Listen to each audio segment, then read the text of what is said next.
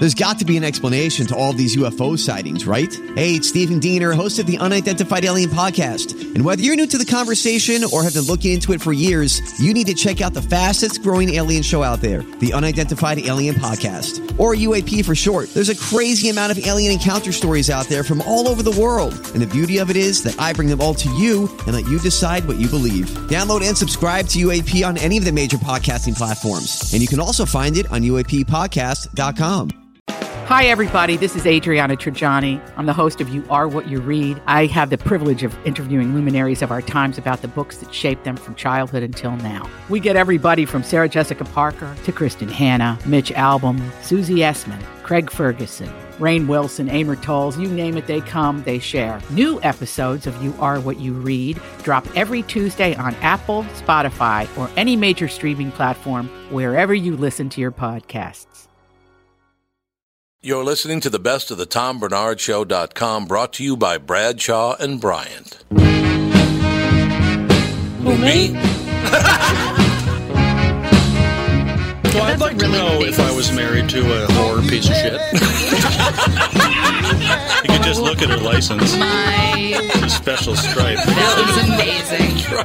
Oh my gosh. Coming by sweet corn, potatoes, onions, pickles. It's not how you use them, sir. It's really sickening that anybody would be into radio this much. It is ungoddamn believable. I think I'm going to hell. I just realized that. Look at Thank you, Tom. You're just delicious. This is why I drink. We're here today with Michael Bryant, Bradshaw and Bryant. Michael, what's going on? you know, we keep getting phone calls, and it, it's interesting because people try to handle a lot of stuff on their own, or they try to talk to the adjusters, or they wait, um, and they think maybe it'll cost them money if they talk to me. And you know, we tell them it's free to talk to us. Um, I go through what their rights are, and you know, we try to help them as best we can. We don't sign everyone up. Sometimes I just give them advice, and they go from there, and then call us back later. But the key is, is that they don't know all their rights, or they're not told all their rights by the adjuster, and that's one of the things we try to make sure that they get, you know, they get that understanding, uh, so they can help themselves and their families as best they can. And the number is Is 800 770 7008 or at the website, which is minnesotapersonalinjury.com. Bradshaw and Bryant, Michael Bryant. Thank you. Seeking justice for the injured. Bradshaw and Bryant.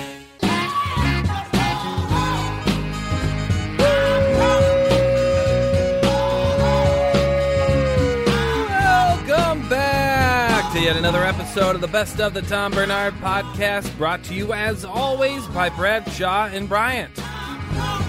Kicking off the best of this week, we had Minnesota's own Craig Muckler, a man of many talents and many successes. Next.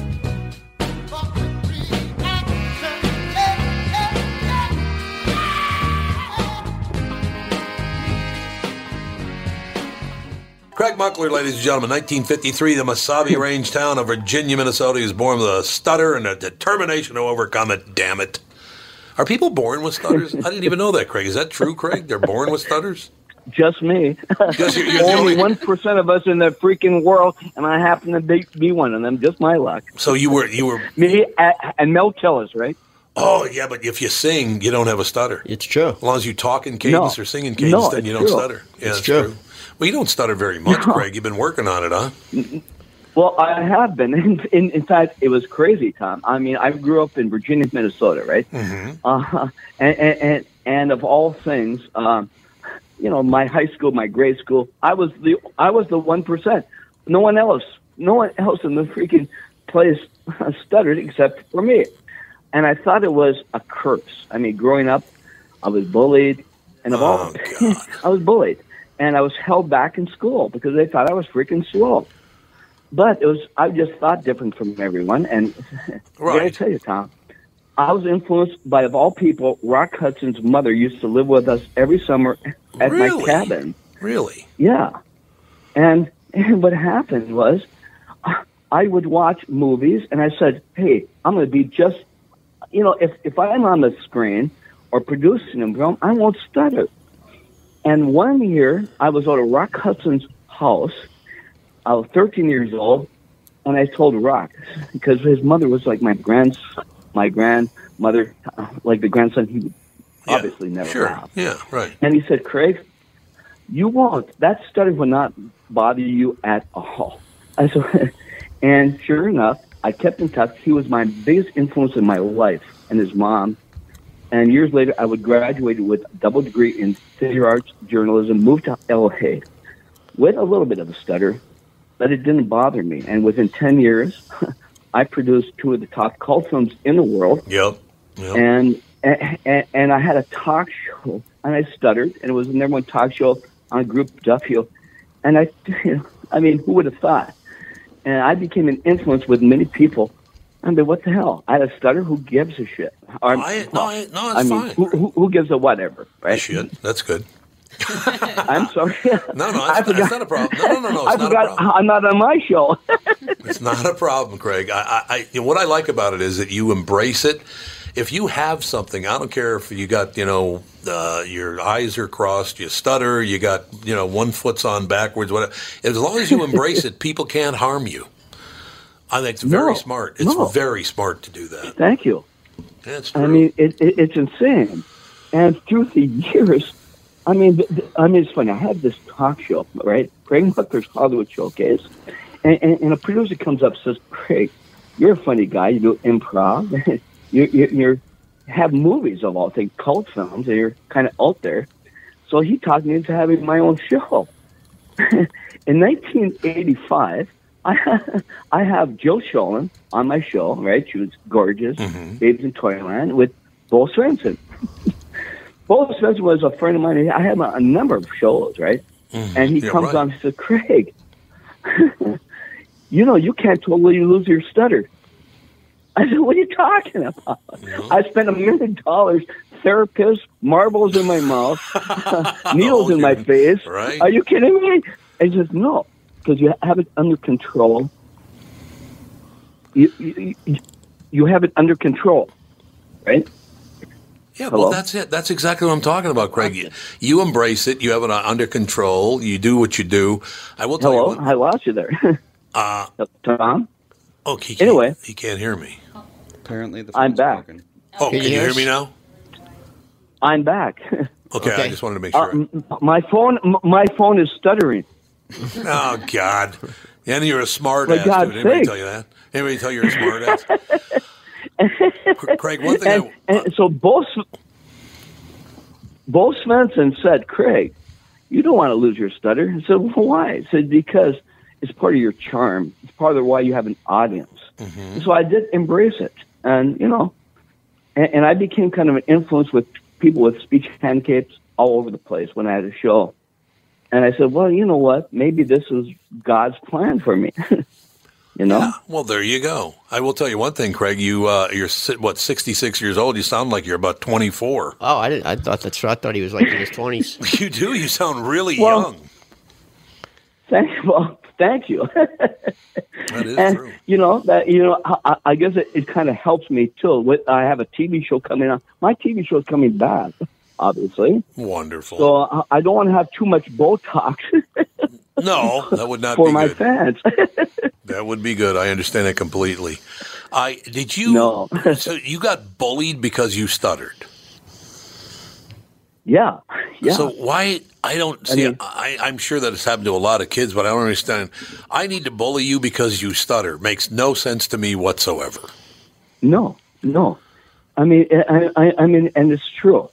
I was bullied as a kid, even into to junior high, and all. I mean, but what what I did was, you know, someday I took Rock Hudson's advice. I'm going to make it against all odds. So I started a rock band when I was in ninth grade. Mm-hmm. Winds of Change, and I took Mel Tillis's advice. I started singing in a band. I still stuttered, but the big difference when I was in tenth grade, we were a popular band, and I never asked a girl out in my life until some girl asked me out. Oh, see how she great thought that I was cute and sang, right? and then she said, "Craig, I, you, your stutter is cute." Well, there you go. You know what what I mean? about. Yeah, I know exactly what you're Yeah. talking about. Look, Craig, I will tell you, one of the greatest jokes ever written involves a guy who stutters. Uh, and it, it- I can tell you the joke if you want to hear it because it's a great joke. Yeah, I love to. And sure. it doesn't. It's not insulting at all. But okay, so there's a faith healer, right? You know, the, Right. these ministers. He's a faith healer, and Yeah. uh, so the faith healer's up on stage. He goes, "We got a couple young guys going to come up on stage. Come on up, uh, Yeah. Billy. Come on up on stage. Billy, uh, he's got crutches. He can't, you know, walk without crutches. So Billy comes up on stage. Timmy, Timmy stutters. Timmy, come up on stage. Uh, and he introduces Timmy and Billy, and he goes, "Okay, both of you go behind that curtain over there. I'm going to call upon Yeah. God to to to cure both of you. You'll be cured by the time you leave today. So go back behind the curtain. You go behind the curtain. Have you heard this joke, Craig? No, no. Good, good. Okay, so they're behind the curtain, and a guy starts calling them, and beseeching, you know, this, that, and the other thing, calling upon the Lord to to uh, to heal both Timmy and Billy. And he goes, Billy, Billy, you're healed now. So take that left crutch and throw it over the throw it over the curtain. So all of a sudden you see one crutch come flying over the curtain. Goes, Billy, Yeah. here it is. You're completely cured. The power of our prayers have cured you. Throw your other crutch over the curtain. Here comes the other crutch flying over the curtain. About a two second pause, and all of a sudden you hear this big thud. And then there's this silence. And then you hear, B- B- Billy fell down. It's one of the greatest jokes ever told. Hey, hey, Tom, I must tell you that you know, uh, you know, after that joke, uh, uh, back in uh, you know, uh, uh, in 1983, finally, uh, m- my film, which is now now one of the top five cult films in the world of all things, uh, Jackie Vernon starred in my movie Microwave Massacre. Loved him. and it took three years to get it going. Now it's one of the top ever. And but but but like 1985, it was out. It was and it was already like a cult a cult film. I get a call from Jackie Vernon. He was like family to me. Loved him. He says, "Craig, I want you to come down to the Improv. You know, you know the Improv, famous uh, Budd Friedman. So had a syndication show on it, right? Yep, absolutely. And so I went down. He says, "Come on down. I want to introduce you to some people." I go down at seven o'clock in in, in the odd in the in the stage area. There's only like twenty people. I go to the bar, and there is Jackie Vernon with Budd Friedman, and he introduces me to who? Robin Williams Oh, God. and we're talking, and Robin Williams says, "Hey, Craig, I love your film. Uh, Jackie is my. Oh my God, he's iconic." Phenomenal. And he says, "You have a you have a stuttering routine." I said, "Well, yeah." And then Budd Friedman himself says, "Craig, there's no one on the stage. Go up." Are you kidding me? So I go up on the stage. There's only 20 people in the audience, and who's right in front of me? But Jackie Vernon, Budd Friedman, and freaking Robin Williams. So I said, "All right, there I am." I took a shot of whiskey, had to, and, and I, I said, "Yeah, this is nice stuttering routine. Look, I'm kind of famous because I did a couple films, but I stutter, so I'm on to tell the truth." And so they had us three contestants and these famous celebrities there, and the guy said, uh, "Number one, what is your name, please?" My name is Craig Muckler. Number two, what is your name, please? My name is Craig Muckler. Number three, what is your name, please? my my my my my my my it's cuckoo, cuckoo, muckler. I look down, and there is Robin Williams busting his gut laughing. You know. well, see, because no you lie. embraced it. It's that's the way to handle these things. That's wonderful. Yeah, and you know, I mean, I would see Robin Williams now and then at the Improv, you know, later. So it was it was really fun. You know, and I used my stutter. Even Robin says, "God, Jackie said you had a stutter, Greg, but you overcame it. My God, boy, did you? I mean, this comes from Robin Williams. Yeah. You know, to get that type of feedback from him was incredible. I can understand You know? that completely. You know, if you if you didn't have a stutter, you'd almost sound a little bit like Robin. Yeah, I could see that. Yeah. I could see that. Absolutely. So, yeah, no. Craig, what, what what Crypticon Minneapolis? It's it's this Friday, Saturday, Sunday. Is that correct? Right. Yeah. Okay. So, Uh, uh, at, at the airport, at the Hilton air, uh, airport. Yeah. Hilton, there'll be thousands of people there. In fact, my, believe it or not, my manager is the same manager as Jesse Ventura. So we're both going to be there. I'll be there with Jesse oh, Jesse's going to be there at Crypticon. Oh, that's Yeah. right. I think Cassie told me that. as, as a guest. Yeah, well, that's hey, and I could see he he's uh, well Crypticon. So Crypticon is basically what what kind of thing is it? He was a host for that show. Crypticon, uh, you know, uh, in fact, I've gone to probably 15 of these around, around the country because of my films. I, I usually have gone and, you know, with, with beautiful um, Joe Schoelen and, and Chris Smolke, also from Minnesota. And, and I got to tell you, in the last few years, these horror conventions have erupted all over the country. And for example, Microwave Massacre now, I have a million fans out there, and they're all under the age of 30. All these kids are into the older, I mean, it's new stuff now, but they're into all the Hellraiser movies. Oh, yeah. Uh, Andy Robinson's going to be there, uh, also, I guess, with me, you know, from Dirty Harry and Oh God, he Hellraiser was movies. good. He was so good in Dirty Harry. And these kids are, are, are, I- mean, they're, there's a rabbit now about all the, there'll be 5,000 people there for us. Yeah, that's know? phenomenal. Yeah, Jesse's hosting the Unexplained or some The Unexplained. some show that's like stories of unexplained. Can you imagine Jesse Ventura telling you a scary story? I mean, you could. You, You'd have yeah, to start you know, laughing. He's actually not bad on it. And, Oh, and- really? Yeah, and and, and believe it or not, I'll, I'll be into you because my show, my TV show is coming back. Craig Muckler's Hollywood Showcase into ne- next year. In fact, uh, uh, uh, one of your competitors is maybe, but he's a cool guy. Watch, listening right now is Lou Pizarro. You know, Repo Radio. radio. Yeah, absolutely. He's actually going to be involved with me on my TV show. Well, that's wonderful. So now, where's the TV show going to be, and what date does it start? Well, well, we've had. I was in Los Angeles doing a, a number of, of episodes. I have a great uh, director now, and, and Andy Watson, local guy here, and Bob Cummings is my co-host. Uh, so it's we, we we are hoping to even shoot at a, an HBO t- type of thing. Why not? Yeah, or or right. truTV, where where uh, Lou Pizarro had his big show, Operation Repo. So Right. it's a combination, you know, variety talk show. You know, I just want to be totally different from the the the tonight type shows, right? But they're all the same, No, they are absolutely. you know. They are indeed. Craig And they're all Muckler. political. Yeah, and, and of course I have to have you on too, right? Come on a TV show and scare people. All right, you little brats. It'd be phenomenal. Come Oh on, my scare God. everyone. Craig, I got to tell you my favorite Jackie Vernon joke of all time because I adored Jackie Vernon. Right? Oh yeah, That is one of of my, my favorite. He walks on the Tonight Show one night and he goes, "So Johnny, I'm changing my name. I'm changing my name to Nosmo King.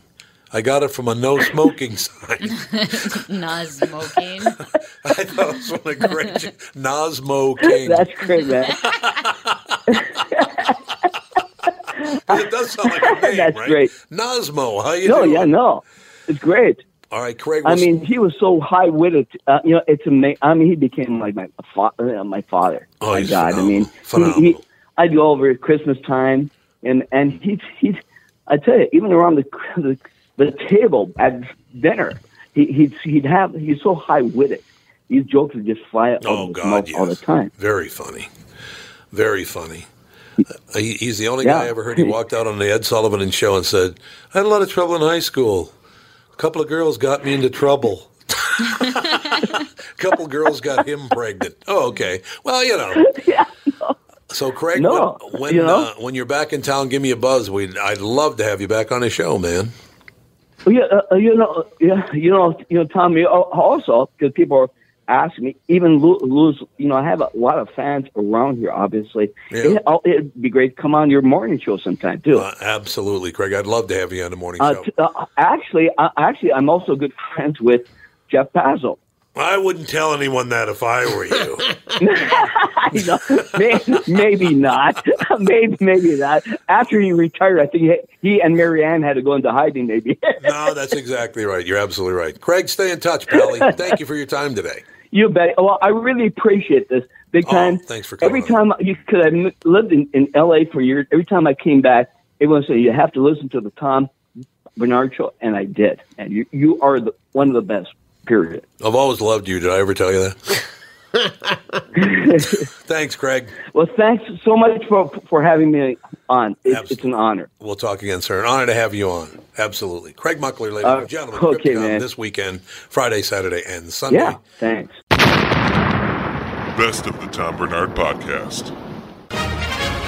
There's no business like show business, like Was Craig Muckler on the best of. Coming up next, we had comedian David Huntsberger in studio.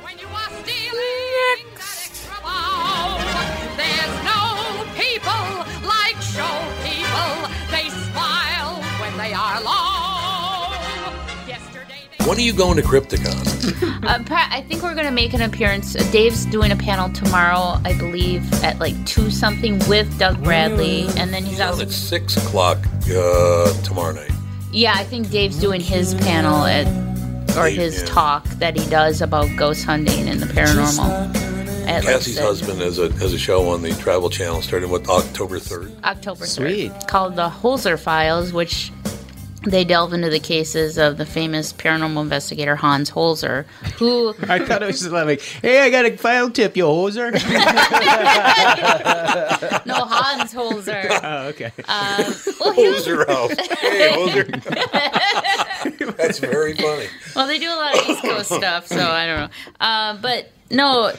oh God, I'm I'm gonna picturing be- Rick, Rick Moranis right in my head. I know, He's got the right? stocking Oh, no, but no, Hans Holzer was kind of like the first paranormal investigator that filmed his stuff. So they had, you know, have footage. Oh, yeah, that's right. So he was kind of like the first TV para, uh, paranormal investigator, and they would do documentary. Mm-hmm. They would put into documentaries and stuff. But yeah, they're going back to old case files that were never really followed up on because he passed away. And actually, Hans Holzer was the la- very last interview he did before he passed away was with Dave Oh, I didn't on know that. Darkness Radio. Yeah, I didn't know that. Her husband's got like two radio shows and a TV show. three. He works eight days a week. Three now? well, he's got Midnight in the Desert, Oh, Monday right, through yeah. Friday, Yeah. 11 p.m. to 2 a.m. Central. And then he does Beyond the Darkness on Saturday and Sundays. And then he's got True Crime Tuesday. Oh, every that's Tuesday. right. Yeah, every Tuesday. I forgot about that. He's always He's working. got the TV show going. And is he TV show. always finding ghosts? Or is it all paranormal things? Is it all ghost related or just oh, it's everything? just UFO, anything anomalous, Uh-huh. fringe type stuff. That's what he does. So, Interesting. but the show itself is concentrated on ghost hunting and ghosts and spirits and stuff and Mm-hmm. hauntings of these uh, places. So, I never had the, any of those experiences. Never. Yeah. I must be boring as shit. well, it's weird. That's how I feel. Not even like, ghosts. I'm ready. Come on. Nah, nothing. well, it's weird because like you we're. Just I picture the brought up- ghost like, you guys seeing this? No, I'm pass. not seeing it. Don't make eye contact. If you get, get get rebuffed by ghosts. Hey, uh, well, the majority of the experience that I've had is at the Palmer House. Oh, you've Sauk had Center. experiences? Oh, I've had many. I didn't know that. Yeah. How come I don't get one? I know. Well, you got to go out and do bring it. it You got to leave the house, Tom. Yes. no, you, you know, my I swear to God, I must be. I could walk into the what's the house? Palmer, Palmer House. House. I literally could hear the ghost go, "Oh, that prick." and they just Oh, go and they time to go go. hide. yeah, they would. Yeah, we're not. I'm not coming out for him. We'll, we'll take. We'll it. take. That'd be a good feeling, though, at least. To go, I heard ya. yeah, I heard. Yeah, I heard. You. They could kick you in that. Got all I wanted. we should take Tom ghost hunting for Halloween. That's I what we should. Oh, I should do be cool. that. Yeah. Yeah. That'd be fun. Yeah. Honest to God, JB, you want to go? No, that's okay. Big baby. Being that I would be the first to go if something Oh, yeah. happened. Well, Oh, you yeah. attacked a black man. Hey, that's changing in horror movies and stuff. People are aware of the, the I know they the like the stereotype. That'd Yeah. be the greatest, though. You're listening to the whispers background. They brought a black guy. All the ghosts are whispering to one another. That'd be phenomenal. I'd love to hear that. I mean, it's just like the guy in the red shirt on uh, Star Trek. You know he's, Oh, he's dying. Yeah, he's the first Yeah. to go. Yeah, Don't be beaming down in a red shirt because you're not coming back. no doubt about that. Hold on, I gotta go go change my shirt. Yeah, I, gotta change, I can't beam down. God, I wish you could beam. That'd be great. Oh yeah, where would you go? Uh, right now, Go to the grocery store, West but Palm. faster. I'd go to the grocery store, grab some stuff. yeah, that'd back. be cool. That'd beam back. You know you lose like one two hundredth of your life every time you beam, and you went to the grocery store. It was worth it. It was worth it. Hey, there was a special on bacon. I had to do it. Yeah. that was all there was to it. I, you know, I. Uh, do you have any interest in that kind of stuff, like the paranormal and the ghosts and all that stuff? Yeah, I have interest. I have. I mean, I I think I'm more on the skeptical side, Yeah. but um, yeah, I'm open to it. I, if I I'm ready if I saw it to like you know when people have those stories. Sometimes when they're rubbing crystals and telling you, you're like, eh. Yeah, yeah, yeah. No, I, I, that, yeah. But so often there are people that are like, I'm not normally one to believe this, but here's what happened. and I love that story. Then I'm That's into it, called like- a skeptical believer. Yeah. That's what Dave is. You know, he doesn't believe everything's paranormal. He Right, tries to right. debunk or try and figure out if there's a logical reason for this happening. Mm. So we always go through that kind of stuff too. But yeah, the experience that I had, I have no way of explaining them other than they're paranormal. Does it make you feel like the world we live in is totally different, defined by different laws and things like that? Mhm. That's a cool feeling. Honestly, I mean, like Dave has this theory too. It's like, uh, like a time slip type of thing. Like, are who's haunting who? Are we haunting the future, or It's a little deep. well, yeah. Well, if you think pretty about, deep. he's I like, always if thought Dave was a dope. She just looks at if you think Dave's about it, friend, you have should three kids sitting on a couch. All of a sudden, they see this ghost figure of an old lady walking through the living room. Mm-hmm. Okay. Well, if you reverse it, you know, let's say she has an experience where she sees three ki- three teenagers sitting on her It's a couch. dimensional thing. That's yeah. true. So it's It'd be like a dimensional thing. it's That's an- a good point. It's an unknown thing. I like the unknown. I like to kind of delve into that kind of stuff and go down that rabbit hole. So it's fun. I don't believe everything. Right. You know, especially But Dave doesn't either, though, does he? no, he's a I think skeptical believer. Those are fun things to think about, though. Yeah, if you, yeah. if Yeah, you watch are. Westworld with kind of the AI component or the virtual reality aspect, Mm-hmm. and if we were in this world where they rewrote the code and like cleaned it out. Oh, I thought we cleaned that old lady out of there. No, Mhm. some residual code stayed, Yeah. and now we're seeing her like, or at least a hologram of her kind of come down. That's an Yeah. interesting way to look at it. It absolutely is. No, there's Well, different. that's basically genetics. I mean, there's shadows of people who lived tens of thousands of years ago. You know, their DNA is part of someone's DNA, and Mhm. that there's some specific behavior that a person now has that started because of you know that person thousands Yeah. of years ago. That's why I'm so forward. oh, you would make a fun ghost, Tom. I'd make a fun ghost. Yes. Well, you wish I was dead? Is that the idea? God, I wish you were dead. That's like great. Thanks. Thanks a Be a lot, great Kathy. T-shirt. I wish you were a ghost. I wish you were a ghost. In other words, I wish you were dead. but other than that, I feel really good about it. Everything was going really well. No, I, when I was four, my gra- my great grandmother died. She was 104 years old. She was a little tiny woman, and and I did see her at the end of my bed, but I didn't know she was dead. Oh, so damn. because she lived up north or whatever. So I was in bed, and she was standing at the end of my bed. You know, I woke up and I saw her there, and she didn't really say anything. She was just looking at me, and then I went back to sleep, and then I woke up the next morning and found out she was dead. So I don't know mm-hmm. what that was. Well, that's actually very common for family. Oh, it is? Especially for family members right after a passing. A lot of times they'll say, like, in a dream or something, their family member that passed away will come and visit with them and just to let them know they're okay, type of thing. Oh, just before I go, I want to really scare Tommy. He's only four years old. Let's scare the piss out of him. I mean, but you think about it, her impression that could have been, well, little bastard just went back to sleep. What am I boring? I mean, honestly, God, what the hell is that? Just dozes off. when I when I ghost hunt, I just treat the ghost as if they're living people because they Oh, were you do? people. Right. Well, you watch these shows; they ask the same questions: Who are you? Yeah. How many are here? I know. You know, and can you imagine being a ghost and hearing the same damn questions? So what do you ask? over? Like, do you like soup? Yeah. Yeah, like I, Well, I just ask depends. basic basic questions. You Yeah. know, you know, I'm not like, how old are you? And I, I just talk to them, ask questions like I'm meeting somebody for the first time. What do you call what do you call those people again that te- like can read your mind? I mean, they're not mind readers. They have some psychic. Yeah, the psychic. I like it when they go, "Ah, your mother." Yes, I can see your mother. I'm getting the name Phyllis. No, her name's Pauline. Yeah, it starts with a P. Come on. Yeah. It's It's called cold Yeah. reading. Yeah, and Oh, it's called. am- Yeah, uh, they're very Yeah, good at that. I guess. I know, Oh, yeah. and it's amazing how people, when they're getting a reading done like that and they're getting a cold reading, they don't realize how much information they're giving the psychic mm-hmm. to co- Oh, come I back. suppo- and yeah, then I they're like, suppose that's and then they're like, "Oh my god, they were so spot on." It's like, Yeah. do you realize what you told them? You already told and your responses. It's kind of cold. But isn't that's it? it. That you know, it's like it's like a an illusion. Like it's magic. I it's see. like I a guess. magician trick. I will say I was watching Forensic Files a while ago. I'm real into that. I love And Forensic so Files. good because they always that. get them. People always go like, "Oh, you're such a creep." You watch that like it's a show you know going into they're going to catch the person and Yeah. justice is all. Yeah. It's great, but one of them and they just like very briefly touch on it, and then at the end they kind of put a little disclaimer like, "No one knew how this happened." They're, the case is dead. It's a cold, cold case, and then a psychic out of nowhere goes, "I think you should dig over here." And then there was no way they could tie the psychic in any way to having anything to do with any of the people involved. Mm-hmm. They went and dug and found remains, found a DNA sample, caught the person.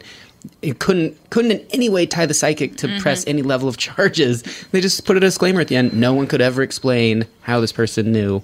And I was like, you don't see that a lot. No. Yeah. So how do they think? It, how does that happen? It's some. I, I believe some people are truly psychic, and I mean, there obviously there's a ton of scammers out there, but Yeah, there are a ton of scammers, I, from what I understand. Mm-hmm. yeah, but I mean, I know a couple that are really psychic, and they're really good at what they do, and mediumship too. And mediumship and psychic are kind of the same thing, but yet separate. Like when you're talking to a psychic, keep your hand on your purse I would. because a lot of them are just. I just plug my ears. Yeah, yeah, blah, blah, Not getting my thoughts. This is where they leak out. Psychics, they say, okay, if you want to put them in the categories, psychics are supposed to tell you your future and insight on your life. Oh, yeah, okay. And mediums are ones that can contact the other side for you. My- but usually they put the two together. My mom and my sister are both very into Monica the medium, and it's embarrassing to me. To a certain degree. Is that that blonde woman? I don't know what she looks like. I want to say she has dark hair. Are you no, familiar with the her? blonde one, that's uh, Teresa something or Teresa other. something? The Long Island medium. Yeah, yeah, right. That Yeah, one. is I- it I've like never seen Teresa the show. Caputo or something like Yeah, that? Typical Dago. Ty Cobb reference. Ty Cobb, there you go. Right there. Very good, David. Very, very good. A Ty Cobb reference. God, you got to see that movie. Yeah. It's uh, first of all, Tommy Lee Jones is phenomenal. It's just called Ty Cobb. It's just called. I think it's just called Cobb. Yeah, Okay. it's called Cobb. It's just called Cobb. And Tommy Lee was He was perfect for that role because he's kind of he's a prick, that's yeah. So we're down in a uh, down in West Palm uh, a couple of years ago, and he, he lives down there. With, and his wife is uh, Japanese, so they always go to this one sushi place. It's really really good. And he's sitting over in the corner with his wife, and this about fifteen year old boy is all excited because he sees Ty, you know, he, Ty Cobb. He sees Tommy Lee Jones sitting over there. As he walks up to the table, Tommy, he's about five feet away, and Tommy Lee Jones looks at him and goes, "Yeah, I know you love my movies." Ooh. Oh, come on, man. Really? He's a 15 year old kid. What are you doing? And I haven't cared much for him ever since. I worked at this Western store in Reno, Nevada. Um, the best, D Bar M. If you're in town, go and stop where the Cowboys shop. Commercial down. Yeah, it's the best. D Bar M is an institution. It's fantastic. But they told me the story. This is before I worked there, but they told me the story where like one day, you know, people are kind of filtering in and out, but it's slow. It's the summer, and uh, a guy keeps coming in who's got like an earpiece, almost like a CIA guy. Oh, yeah. And he looks around the store and he just hang out for a bit. And he just waited until there was no one in the store, and then he disappeared. And then he came back in the store, like opening the door and looking around. And then Tommy Lee Jones came in, and then everyone was kind of like, and then he refused to talk to anyone. I know. It's It- unbelievable. It was just so weird. Like you can't go in and mingle with anyone, and even the staff. Like, can I help you? He would just blatantly ignore them, walk right past them. I got to be honest with you. He did that to me. I'd be going, "Hey, nice complexion." got to take a shot at him, right? Hi, I'm um, here on behalf of Clearasil. exactly. Cassie, do you have that picture? I was talking to David yesterday about the Dennis Hof picture. Oh, I'll look it up. If you could find, God, what did I they will do still it? never forget. I for, I don't know where they even got the damn picture because I don't look anything like him. but I'm gonna. I didn't know you owned a horror house. I mean, come on, man. Oh, that one picture of you Yeah, everyone kept saying it was the one angle. Yeah, the so it was one. like for some reason it was, he's wearing like an HBO hat or something, isn't he? Because I think they were doing the Dream. What the hell's the name of it? The horror house. yeah, was it Bun? I thought it was just Bunny Ranch. Bunny Ranch. I think it was a Bunny Ranch. I was Yeah. like horror house. That sounds like my grandfather now. That horror house down the block. I'm like, okay, grandpa. Whatever. Yeah, I'll find the picture of Okay, you. yeah. If you can find it, I want to show it to David because I don't look anything like him except for that one picture. It And was then- weird that the Bunny Ranch took over because growing up in Reno, the Mustang Oh. Ranch The Mustang- was oh, yeah. synonymous forever. Then, so they were like this little upstart, and they slowly overtook the Mustang Ranch. But everyone, when I was a kid, was so familiar with the Mustang Ranch that one time I was at a gas station. I'm 16, barely driving, and this dude showed up in a convertible white Mercedes, and he's also wearing white like Miami Vice gear, Oh. and he's clearly a tourist, a lot of chains and stuff. And he gets out and goes, "Hey man, do you know where the Mustang Ranch is?" And I was like, "Why would you ask me? I'm 16." also, it's that way. Best of the Tom Barnard Podcast.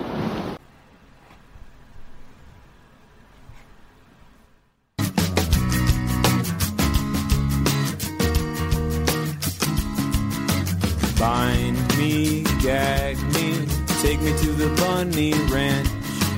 People dying, kill me in the packing house. That was David Huntsberger on the best of. Coming up next, closing out the show, we're opening up the. Oh, oh, all the way back to episode 565 with R.L. Akers talking about the science behind science fiction. One kiss, two kiss, how you make it look like that? Do me, dog. R.L. Akers with us. How you doing, R.L.? Doing pretty good. I'm glad to hear it. R.L. Akers, author of Prometheus Rebound and Prometheus Revealed. Science fiction fans lining up to see. Now, did, R.L., do you think Interstellar is too long? Uh, I loved the first hour of the movie. There's my answer. yes. Maybe I should just leave it at that. There's my answer. I, and that's the only criticism I've heard of the movie that it's too long. People like it, but now RL is here to talk about uh, science being part of science fiction, commonplace misconceptions. This is going to be fascinating, I think, RL, to talk to you about these misconceptions that Hollywood has perpetrated in our favorite movies. Like, is there one that really annoys you? Uh, you know, the funny thing is that um, the, the one that I, I think is embodies some of the worst uh, misconceptions and, and reinforces them uh, is actually one that doesn't bother me at all because I don't think they're really trying. I mean, it, it, uh, and that's Star Wars. I mean, I absolutely love Star Wars, love Right. Star Wars movies. The originals more so than the prequels, but I do like the prequels. Um, but you see a lot of the misconceptions reinforced there, uh, but it's more like fantasy in space. You see some of that same stuff occur in other movies, and you know where the movie wants you to take it so, take it a little more seriously, and, and that gets more frustrating. Um, but I mean, you know, examples if, if you're interested. in, Uh, Oh, we're very. I, I love this stuff. uh, you know, visible laser beams in space. And uh, one of the classic ones is just this idea of sound transmitting through space, you know, and, and, you know, we love our entertainment. We love, you know, we, we want to, we want to feel like we're there. And the, the problem is that space is such an unnatural, I mean, we were not designed to live in space, you know, and so when you see something happening in outer space, in vacuum, ships moving around, you expect them to make noises because that's what things do when they Yeah, pass through air. it's a good point. But they don't do that in space. They don't make any noise at all because there's nothing to rebound off. There are no waves. Yep, no air for sound to travel through. So I think a, lot of times, you know, movie makers go for that effect that they think people will appreciate and enjoy, rather than what's truly accurate. If they even give it that much thought, I think you know a lot of people obviously don't think don't think that far. No, uh, so in the Star Trek Enterprise docks onto the big sta- station. There's no sound. Well, you would probably hear that sound passing through your ship because you're impacting something else. Right. So that that would resound through the ship and through the air in the ship. Um, but you know, if you zip past another another spaceship and you don't actually hit it, or or you know what I'm saying, there's no actual physical contact, then no, you're not going to hear anything from that near miss the way you would if, you know, the ambulance speeds by you, uh, broadcasting sound and just barely misses you, know, you know, on the interstate. You know, you'd, you'd hear the whoosh, you'd hear the, the sound change as it passes by you, but not out in space, no. So the, so the Sarah Bullock, Sandra Bullock one, that was pretty more Gravity. That was gravity. That was more accurate then. You know, somebody else asked me about that movie just yesterday. I need to go see that. When that Oh. movie came out, I was finishing up uh, Prometheus Revealed, and there was so much. I, I could just see from the trailers there would be so much similarity between certain aspects of the story. I didn't want to be influenced, you know. Oh, okay. So I, now that that's done, I need to go see that. No, I will tell you this, RL. Um, as a little child, I went to see a movie called Fantastic Voyage. And while they don't put, they shrink people down in a spaceship and inject them into someone's bloodstream, it's that was pretty. I mean, uh, what was that forty some years ago? Yeah, At least. Fantastic Voyage was out, and and they're getting pretty close. Not again with the human being part of it, but they the, the little nanobots and all the rest of it. Uh, that was a pretty good call for forty five years ago or whenever it was. Yeah, absolutely. Um, you know, and neat too that you mentioned that because because I think one of the common misconceptions about science fiction that it, is that it deals primarily with space and aliens, Mm-hmm. and and I say no. I mean, in my case, yes, but I mean, there's so many great stories out there that go far beyond just space or aliens. I mean, this would definitely be science fiction as well. Yeah, I mean, you, you, you look back at the great writers, you included, of course, RL. Let's not kid ourselves. But uh, science fiction is. It has to be done well because there there are a lot of bad science fiction writers, and I think the genre. You have to be first of all. Don't you think that you have to be a pretty damn intelligent person to even write science fiction in the first place? Now that is a dangerous question. Yeah. Of course he does. yeah, that's true. you have to know where to find your information. You have to be able to research. You have to know who to ask. Uh, and I think more importantly, you have to want to. You have to want to find out how it would actually work in the real world, so to speak, in the real universe, if you will. Um, and and for me, that's I, it. Just has to it has to fit. The facts have to fit. Uh, it has to be a plausible story, both in terms of the science and in terms of how the humans act. You know, the, the way people act and react within the story. Yeah, I don't think there's any question about that, and that's why some people are, are, are so talented, do it so well because it, it's a lot of hard work, isn't it? No, it's it is a lot of research, absolutely, and then making it fit, and then making it sound natural. You know, you, you want to lay out the facts so that so that you're creating a situation that seems plausible to the to the reader, but you can't do it in such a way that you're boring them to death with details. Now, I, I want to change the direction of the, the interview just one quick minute. Uh, I read a story on the KQRS morning show this morning about, uh, I think in 2024, they're going to send a spaceship to Mars. People are paying a quarter of a million dollars for a seat, and it's a suicide mission because they're never coming back. Do you believe that'll actually happen? Well, I mean, for years, for years, I should say, for decades, you know, these space tourism uh, companies have been selling uh, seats at exorbitant sums. I, I mean, I've heard as much, you know, everything from hundreds of thousands to a million dollars. Um, that's more for you know the space tourism, just a trip up and back, or to the moon and back. Um, and and people have been paying that speculatively. You know, it's it's just it's it's upfront capital for these companies to try to get up and running. Um, you know, most of them will never get their money back. Maybe some of them will get, or will no, nobody will get their money back. Maybe some of them will actually get their trip someday. Uh, a lot of them won't. But you know, I mean, the trip to Mars. Who knows? I mean, I, I can believe that people would be willing to do that because what an opportunity. Um, But you can't tell anyone. That's Yeah, the problem. You can't tell anyone what. You can't tell anyone that you made it because you you know you're just going to be on Mars. Well, you, I mean, I I don't know anything about this particular opportunity. I mean, Oh, it just yeah, to, yeah. The story was just released today, as a matter of fact. Maybe it's if going you to cost were them terminal. going to cost them ten billion dollars Oh. to do it. That's what they're saying, ten billion dollars to get that done. But I, I just uh, I, was, I wanted to ask your opinion to that because I don't really understand the hey, this is going to be a lot of fun. Yeah, well, you're going to die because you're never coming back. Well, apparently the idea isn't just to go there and die; it's to actually colonize Mars.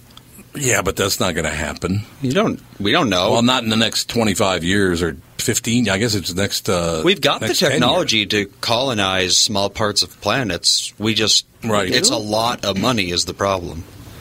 You know, in the curious. Do you, do you follow Twitter at all, RL?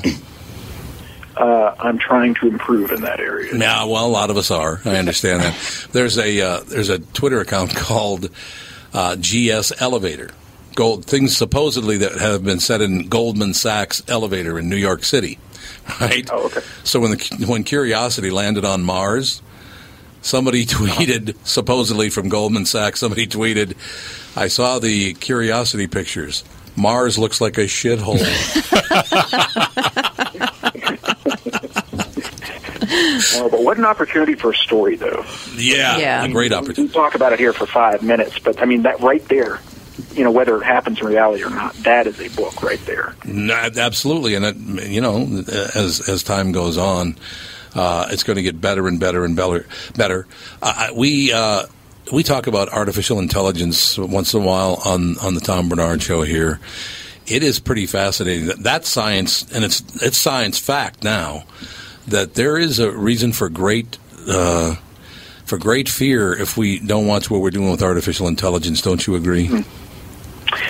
Yes, but I think it depends on your definition of artificial intelligence. Okay. And I'm no I'm no expert in that field, but I did take um, you know it's an undergraduate level course. I'm a computer science guy from from undergrad, and one of the things I was blown away just studying that and and trying to do some of my own you know real basic work in that class was just how stunningly difficult the the, the idea is of creating sentient intelligence artificially. Right. Um, I mean, we we as human beings, our brains are incredible. We are capable of such incredible intuitive leaps in logic that we can't even explain why we jump to certain conclusions, but we're right. We're able to do that. But if we can't even explain how our brains do, do what they do, how can we quantify that and encode that into an artificial device? Uh, I don't think we can. Now, we can create some incredible, what are called expert systems that are that are uh, like idiot savants, basically, that are able to do incredible things in a very, very, very uh, specific area of you know of computation. Um, and absolutely, as a as a programmer, I can tell you, it is you can you know human beings make mistakes. They program computers to do things that can cause serious issues. So yes, that's the kind of thing Yeah. I would be afraid of as we give computers more and more power. But this idea of, of the Skynet from the Terminator movies, or anything that's Right. and sets out to destroy us, that I have a harder time envisioning at, at any point in our future. Would, wouldn't computers see everything, including human beings, as data? Again, I, that presupposes this idea of, of a sentient computer. That's true, That is, that is aware of itself, and I I don't know. I mean, I have a hard time picturing that. I understand. When, at what age did you start writing? Oh gosh, um, just for fun, I would say probably in my high school years. You know, a couple of those creative writing projects, but it never became, you know, a goal to write something lengthier until probably college or right after college. What was the first thought? Uh, the duology, Prometheus Rebound and Prometheus Revealed. Do you remember the first thought? You said, "Hey, wait a minute. Here's a book. Here's two books, actually." Uh, do you remember what that thought was? Uh, I do. I do remember one specific uh, day sitting in the bathtub when an idea came to me. Yeah. you were in the bathtub. hey, whatever works. It was. It was. Wow. Wouldn't it be weird if this? And I can't tell you what that is because it's really the twist. The twist at the final end of the story. But uh, ultimately, I mean, there were. Uh, that that story, and it's a single story that is split into two volumes. But that story came from, or, or came out of, evolved from three different stories um, that I had worked on or played with previously, and I thought, you know, what, I can fit all of these concepts into one story and give it some more depth, give it some more complexity. Um, so yeah, It's wonderful reading, wonderful stuff. Uh, you know, I I grew up on Philip K. Dick, and you know, you get on the list of people. Uh, it's it's wonderful, and the the only time it is wonderful, the ex- exact thing that you just said, that twist. If you can't figure it out, it makes science fiction fantastic. If you can figure out what the twist is, uh, that's not very good writing. you know, you know, I'm I'm of the opinion that there's a balance in there. I, as a reader, I want to figure it out. Yeah, yeah. But so I, I, one of the things that I did is I deliberately put in three different twists, and I found that a lot of, of my readers that are being careful about the reading, they're not just zipping through, but they're reading carefully, they'll figure one of them out. And it's not the same one. For one person, it's this. For another person, it's that. So they figure that out, and they get that sense of, of, of anticipation, and then and then excitement when they realize that satisfaction. They realize, hey, I figured it out. But there's still the sense of of, of surprise when there's more to it than that. So yeah, I think there's a balance there. I will tell you this, and I hope this is not one of your favorites. I kind of doubt that it would be, but just in case, uh, I just a little forewarning that uh, the the final, well, one of the final lines in a movie I was watching. I, I almost never watched science fiction again because if I ever hear the line "Soylent Green is people" again, you remember that moment? I'm not even sure what you just said. Charlton Heston was in Soylent Green, a movie called Soylent Green. Oh. And at the end of the movie, he goes, Soylent Green is people. oh, it was just, it was just terrible. But, you know, what the hell. So, uh, yeah, we love your work. I, I love brilliant writing. And I do know how hard you work, and I wanted to point that out to people. To do what R.L. Akers does is not easy. It takes a lot of work. You have to stay with it. And, and how many times... You know, I suppose it varies from, from writer to writer. How many times in a story do you sit there and say, uh, "This is just not working. I, I got to start over." I, I, you know, it's just, and then the next day you go, "No, it is working. Everything's fine." Does that happen to you? Uh, I don't know that that specific thought ever passes through my head, but this particular project was five years in the writing. Five. And I think what would happen is I would do, I would get discouraged sometimes, and I'd go a month without touching it. Oh, okay. Um, and then come back. I'm like, no, I'm excited. I'm gonna I'm gonna finish this. I'm gonna work out the problems. You know, I'm gonna rework this and rewrite that chapter. And uh, but yeah, I mean, there is definitely discouragement at times. And it, it's a fascinating. Vince Flynn. I don't know if you knew Vince's writing at all. He was kind of an espionage writer. Grew up in uh, St. Paul, Minnesota. Unfortunately, passed away a couple of years ago. Had 15 international bestsellers, but I used to watch him work, and it was just it was amazing the the research and the a lot of guys like in his business he had to travel everywhere to the Middle East and and Europe and all around America. Spent a lot of time in D.C. just to make sure he had the facts right because it would ruin the story for him. If all his facts weren't correct, it would ruin it for him. Yes. Got and you know, I've said, I've said before that that I cannot imagine even 20 years ago how authors wrote because they because they would have to do what you just said. Either they'd have to spend a lot of time in a library and still not get a hold of half the information they needed, or they'd need to travel the world. Now, I, I just feel so blessed to have the internet available to me and Wikipedia to get me started, and then I know who to ask what questions, things from there. Yeah, the internet's really changed the game. There's no doubt about it. RLAkers.com. It's A K E R S. R L A K E R S dot com or at RL underscore Akers on Twitter. Uh, Prometheus Rebound and Prometheus Revealed. Great having you on, RL. Uh, RL is really, really nice talking to you. Well, I appreciate it. I've enjoyed this chat. Thank you, sir. RL Akers. I, I, I love guys like him.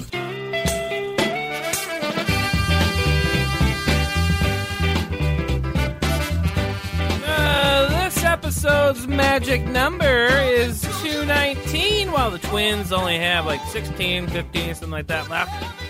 Good luck to them, and good luck to all of you on this wonderful episode of the Best of the Tom Barnard podcast, brought to you as always by Bradshaw and Bryant. Great clips this week. Craig Muckler, David Huntsberger, and R.L. Akers. Thanks for listening, everybody, and we will see you next week.